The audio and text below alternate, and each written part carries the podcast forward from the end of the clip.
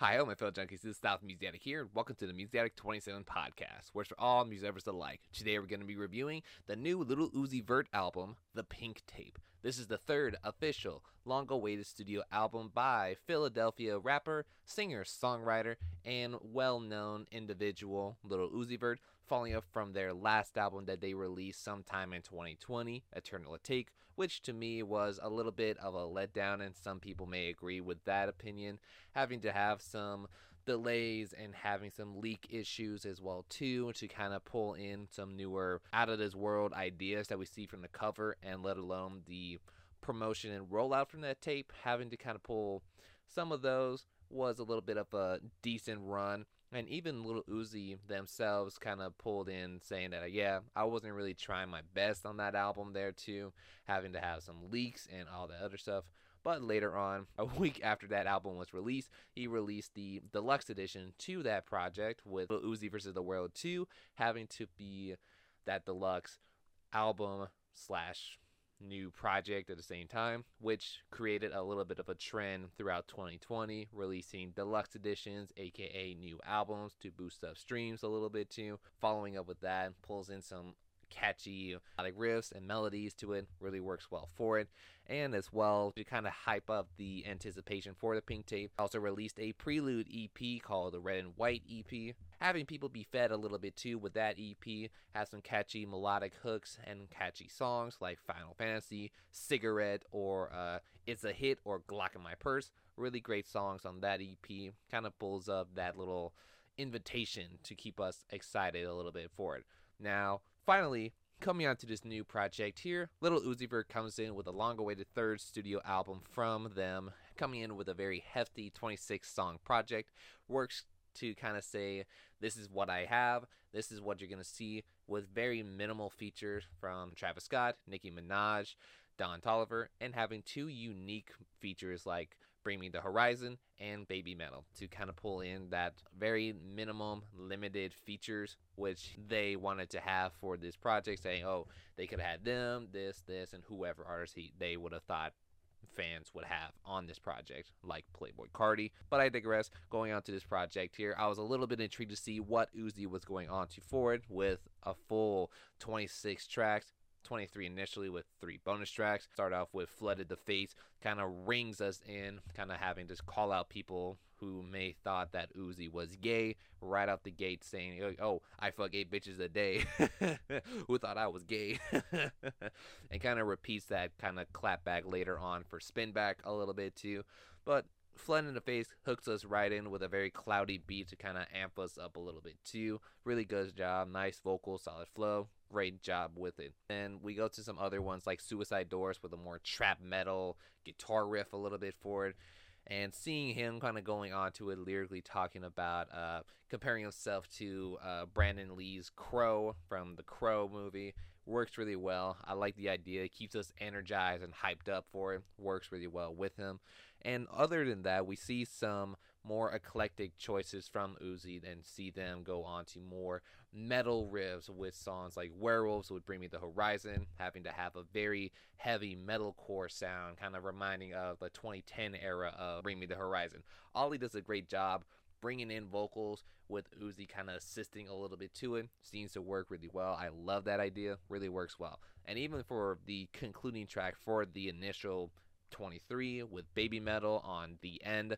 Kind of pulls in a very great sound from Baby Metal, catchy riff, catchy melody, and some nice breakdowns a little bit too. It's like something to kind of bob your head to, while Uzi kind of ad libbing a little bit too with the muffled vocals a little bit, but it works well and an additional detail to it. Seems to work really well. Other ones you see on this album here kind of continues on some more amped up type of feels, like uh, amped with more of a amped rock infused trap beat. Kind of pulls as like, bitch, I'm amped to say the least to it. Works really well. I love the energy with that. X2 and well known track on this album here, Just Wanna Rock, having to kind of pull in a more clubby sounding type of song to kind of pull onto this album. You Had to have a whole body shaking, moving a little bit too. It's like, I wanna rock, ah, ah, ah, a little bit too. Seems to work really well. I love the energy on that song. Kind of pull up a huge storm from that release on that one. Works really well on them too. All the other artists that I mentioned on this one too, having Travis Scott on the song A, really braggadocious, kind of pulls in a nice little hard string trap instrumental, kind of be flexing, be braggadocious. Travis Scott does a nice job with that song and pulls in the nice little chemistry between the both of them. Works really well. And trying to say like, oh, let's go harder than the last song, so on and so forth. Works well. Endless Fashion with Nicki Minaj having to pull in a nice little reunion from last time they did in 2017 on The Way Life Goes, the remix version, which is really cool. I love that idea having a little continuation of their little chemistry. This one was a little bit interesting because the instrumental, or at least their interpretation of the song uh, Blue Ba Da Da Da Da by Eiffel 65 is pretty much the entire interpolation of the entire song. Nothing wrong with it. It's pretty decent, but in comparison from the other rendition of Blue or I'm Good by Bebe Rexha and David Guetta, I would definitely prefer Uzi and Nicki. They did a better job with that a little bit, to my opinion. And Nicki does a nice job with her verse, pulls in some melodic vocals, kind of singy, and some reminiscences of Pink Friday or Pink Print era of her sound a little bit. Works really well. Was really excited to see with it. Even having the Republican doctor line, it's kind of funny. It's like, I want a fatter ass. My God. really funny. I really like that line. Really cool.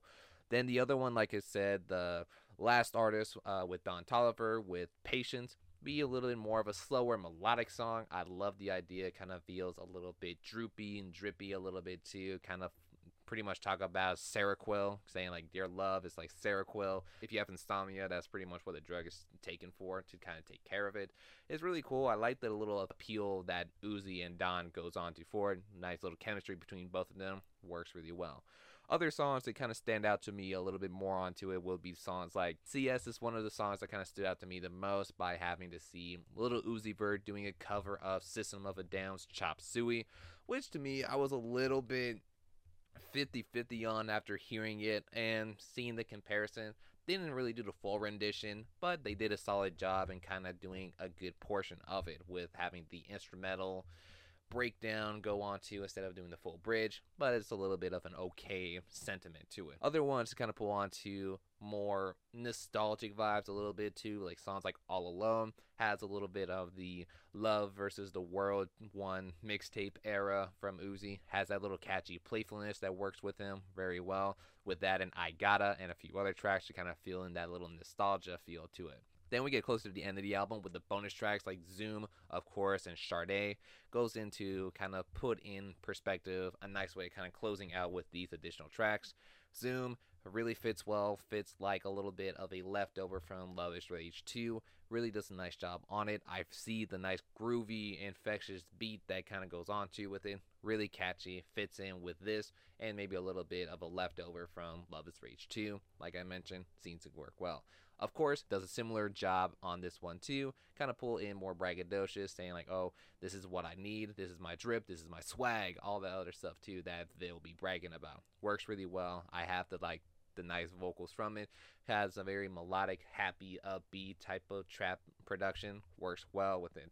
Shardai, that closes out this album here, does a nice job again, kind of closing it out with a very groovy trap beat a little bit. Great vocals from them a little bit too. Does a great job with it, kind of being pretty much staying on mind to keep getting the money, all that so forth as well too. And seeing this whole project that you see for all the stuff you see him experiment a little bit more here and there with other genres as well too, like Fire Alarm kind of blending in EDM with trap a little bit too. Kind of catchy, kind of brings in a little bit of a punchy EDM feel a little bit for it, which is a little bit interesting to see with that and other songs and other genres like uh, metalcore with Werewolf and a few other songs to kind of bring in that kind of fusion to it. Seems to work really well.